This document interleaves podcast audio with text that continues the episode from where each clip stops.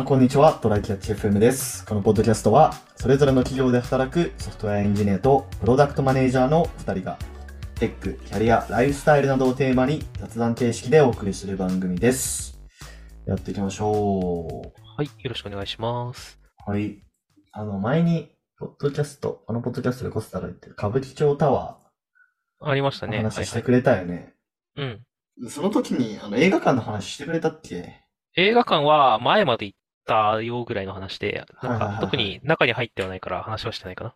あ、なるほど。そうそうそうそう。そこのちょっと映画館で今、あの、クリストファー・ノーラン監督の一部作品の再上映キャンペーンというか、なんかそういうのやってるんですよ。うんうん。で、インセプションと、インターステラーと、あとダンケルクってその3作品が、まあ再上映されますよ、みたいな。なんか、どれも多分10年くらい前の作品なんだけど、10年以上前の作品だったりするんだけど、はいはいはい。はい。で、僕インターステラーめっちゃ好きなんで、まあインセプションも好きだけど、見に行こうと思って、うん。わざわざね、月曜日に有給取って、行ったんですよ。多分土日混むだろうなと思って。うん。うん。で、ちょっと油断したんですけど、あの、平日の、まあ5時とかの時間、月曜の5時とかだったから、うん。で、歌舞伎町タワーのあの映画館の席って、全部プレミアシートみたいな感じになってて、最低金額4000円からなんですよ。ええうん。ー。かっけえな。で、そうそうそうそう。だからまあ、さすがに空いてるだろうと思って。はいはいはい。そうそうそうそうだね。うん。で、行ったら、全部売り切れ。で、月曜、月曜だけじゃなくて、火、水、木、金までやってんのかな忘れたけど、もう全部売り切れみたいな感じになってて。何席あるのそれ？いや、結構普通の映画館のシートくらいあるはずだぞ。ちょっと待ってよ。うーん。なんだろうね。その価格で全部売り切れるってことはインバウンドなのか、でもインバウンドでさ、わざわざ日本の映画館で日本ので見るかっていうのと、うん。ね、というのはあるけど、どんな人がそんなに来るんだろうね。クリストファー・ノーランのファンが来るのかな。ああ、でも歌舞伎町タワーでわざわざ見る意味があるのかだけど、今上映館が他にないからなのか。そうそうそうそうそう、そういうことだとは思うけど、座席数はやっぱ普通に、なんか、一番小さいのが70とかだな。一番多いのが142とかだけど、そうなるね。ほどね。そうそうそうそうまあでも宮地が見に行こうと思ったぐらいだし、宮地と同じように見に行こうと思った人は、それなりにいるってことなんだよな。そうだまあね。そうそうそうそう。だからミスったなと思って。ちなみにこの映画館はまあその4000円だけあって、まあシートがめっちゃいい感じだよっていうのと、うん。まあ、よくさ、東宝シネマズとかでもあるじゃないですか。なんかちょっとその、椅子の隣にちょっとしたテーブルがついてるみたいな。はいはいはい。あるね。うんそうそうそうそう。まああと、隣の席との仕切りとかもちゃんとなってたりだとか、うんいうのがあったりとか、まああと、その、上映1時間前くらいから入れ、なんかそのラウンジみたいなところに入れて、うんうん。で、そこでなんかポップコーンとか飲み物とか飲み放題みたいな。はいはいはい。で、映画終わった後も1時間くらいは、なんかそのラウンジで、なんか、過ごせるよ、みたいな感じだったかな。うんうんうん。だからちょっとそれも含めてね、ちょっと行きたかったなと思ったんですけど、一年期でしたね。いやー、なかなかあそこ自体のかかったひ、えっと、作ったりとかにかかる費用もすごいだろうけど、なんか回収スピードすごそうだね。確かに。確かになまあでも普段はめっちゃ空いてるらしい友達が、あの大学の友達が行ったって言ってたけど、あそこチケット予約する必要ないよとかって言われて、まあだからそんな感じで行ったんだけど、なるほどね。じゃあそういうなんか人気の監督のキャンペーンとかをうん。やり続ければ黒字にそうなりそうそうそう。う。そういうことかもしれん。うん。なるほどね。でもちょっとそう言われると興味出てくるな。え、でも普段から4000円なの？それともそれいやはそういう。普段から4000円。もうこれデフォルトです。なるほどね。なるほどね。うん。行くかって言われるとちょっと勇気いるな。そうだね。まあでもなんかその、普段空いてるっぽいんで、まああの、ゴミゴミした歌舞伎町のね、東横キッズのあの辺りだから、あそこだけちょっと異空間みたいな感じになってるな。確かに。うん。そうそう。はい。っていうのがはいありましたという雑談でした。はいはい。えー、本題が、本題が、えーえっと、ジミニ、ジミニっていニう、あの、Google が出してきた、あれはなんて言ったらいいんだろうな。えっと、まあ、AI モデルではある。AI うんモデルの、うん。うーんと、まあ、が、画像というか動画推論とかができるタイプのものとして、まあ、えっと、プロモーション動画が出てたものだね。はい。が、すごい動画で一話題になって、一気に話題になったけど、あの動画誇張らしいぜっていうので、なんか、それが、ちょっとまたもう一回話題になったいうややので炎上みたいな感じになってんのか。そうだね、多分。結構結構誇張動画だったね。っていうのあ、そう。がちょっとそこちゃ。んとまだ見れてないんですけど。はい。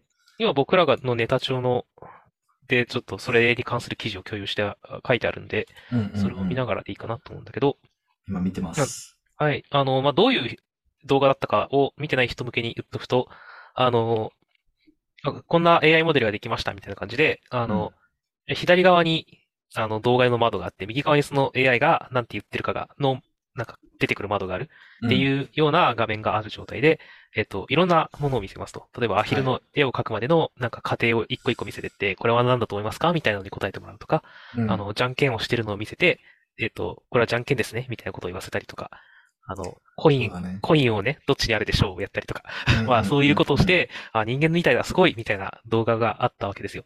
それは見ました。うん。そう。あれが本当だったらマジですごいねっていう感じだったんだけど、うん。なんかどうやら、じゃあその、もうじゃんけんのやつとか、もう映像を見せながら、もうグーの後チョキ出したぐらいで、お、じゃんけんですね、みたいな感じだった。はいですよはいはいはい。なんだけど、なんか実際はもうそれぞれの、でもチョチョキだけにしたら、これはなんか2本指が立ってるね、みたいなピースだな、みたいな雰囲気のことをしか言ってなくて、うんじゃああの、画像、パー、グーチョキパーの画像を並べて、はい私は何何をしているでしょうヒント、ゲームですっていうのまで入れた結果、あ、じゃんけんですね、みたいなことを言い出すみたいな、あー、なるほど。そのレベルに、を、あの、の誇張がなされてるっていう感じらしいんだよね。はいはいはいはい。だから、いや、まあ、ちょっとそれは、さすがにひどくねっていう 話確かになんだよね。確かに。ああ、うん本当だ。はいはいはいはい。今、テッククランチの記事読んでるんだ。そうそうそう確かにな。そうか。ちょっと、プレッシャー感じちゃったか、Google さん。かなーなんか、うん。もうちょっと、もうちょっと正直になったら、どれぐらいの反響になったのかは気になるけど、でも、あ最近の、最近みんなが驚き慣れているから、ね、すごいのを出さないとっていうのがあったのかもしれないね。そうだね。そうなんだ。まあ、そういう誇張みたいなのが出てきたときに、なんか、そうだね。グ、Google とかでも、まあ、Apple とかでもさ、ちょっと、うん。さすがに言い過ぎじゃないみたいなのは、前からちょっと製品発表会とかでもあったような気はするけど、うんうんうん。ものすごく革新的なって言ってるけど、それ前からあったやんけみたいなやつとかも、はあったけど、機能をここまで誇張するのって珍しいなっていうような気がしてて、うんうんうん。あの、それも大きいところがね。ってなると、なんか、やっぱり競争の激化みたいなものを感じるのかなっていう話と、なるほど。これ、ただ実際、このジジミニあの、はいジェミナイなのかジェミナイなのかが、ちょっと揉めた結果、はい。に日本版はジェミニですっていう公式発表があったらしいんで、ジェミニって呼んでるんだけど、はい。はい。ジェミニと、のようなものが出たら、実際僕らは何ができるんだろうね。何をするんだろう。あ、個人として。そう、使えるよって言われて、じゃあどうしようかなっていうなるような気がする。だよ。何でもできるような気がするけど、でもなんかうんパッと何、じゃあ何ができますかって言われたらさ、なんかあんまり思いつかねえんだよな。確かに。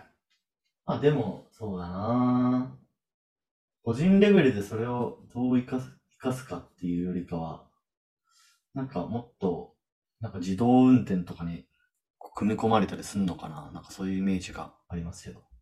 そうだね。うん。あの、もう動画と同じぐらいのレベルまで行くと、もう、あれなんだよな。あの、視覚障害者のサポートとかマジできる。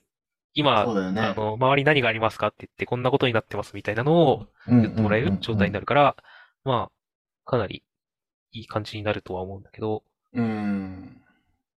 確かにな難しいな。個人レベルでそれを、そのジェミに単体使って何かやるって、いや、確かにあんまイメージつかないですね。そもそもなんか、その動画を素材として持ってないし、みたいな。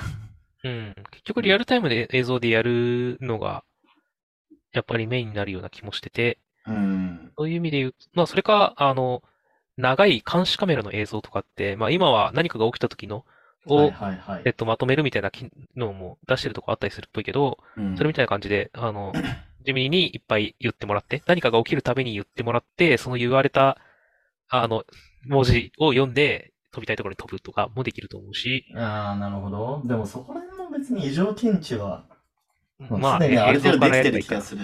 ある程度できてる気がするけどね。まあ、あと、あの、なんだろうな、え、映像を見てられない時にはい役に立つっていうのがやっぱりあると思うから。あの、例えば子育て世帯とかでさ、あの、うんまあ、ちょっと、家の中にもつけるのがいいって話あるけど、家の中にカメラつけといて、あの、リビングとかにね。確で、あの、料理してる時とかにさ、子供がすげえ騒いでんなと思って、何、ちなみにど、どうなってんの今って聞いたら、目をそっちに向けなくても、今子供たちがこんなことをしてて、みたいなのを教えてくれると、はいちょっと安心だよね、とかは、あるような気がする。確かにね、確かに。まあ、それでもうもはや、こっちが指示しなくても、なんかい、吉野になんかしてくれたら嬉しいよね。そうだね。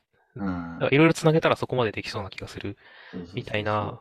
まあ、なんか実際出てきたらいろんなアイデアが出そうなものではあったけど、まあでもちょっとね、こっからその精度まで行くのかしら、この感じっていうのはうあんまり分かってないね。なるほど、なるほど。まあ、まだやっぱり、そうね、オープン AI の方が、あ、はいはいはい。オープン AI が？オープン AI の方が、なんだろうな、あの、非営利でやってる分、その、うん株主のプレッシャーを受けずに伸び伸びとやってる感があありますね。そうだね。そあの辺がやっぱりちょっと大きいのかもしれないなとは思うけど、これいつだっけ？これが先週ぐらいの。そうだね。はい。ちょかなうん、もうもはやちょっと、この、毎週リリースがあるから、今、いつ、5日くらい経ったかな ?5 日くらい経ってからこの話してるけども、もはやちょっと、古い情報みたいな ちょっと、あの、週一収録のポッドキャストとして、そのスピードはやめてほしいけどね。ちょっと、ああの、2週間ぐらいまでは最新の情報だとして感じてほしいわ。そうだね。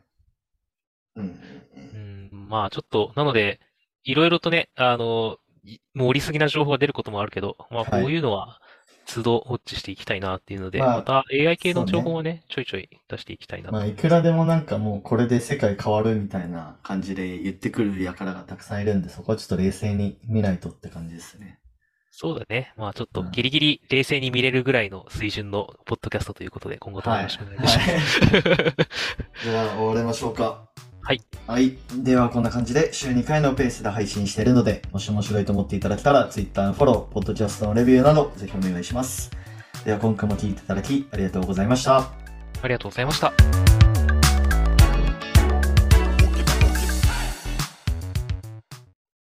And now, a short commercial break. 現在エンジニアの採用にお困りではないですか？候補者とのマッチ率を高めたい、辞退率を下げたいという課題がある場合、ポッドキャストの活用がおすすめです。音声だからこそ伝えられる深い情報で候補者の興味関心を高めることができます。株式会社ピトパでは企業の採用広報に役立つポッドキャスト作りをサポートしています。気になる方はカタカナでピトパと検索し、X またはホームページのお問い合わせよりご連絡ください。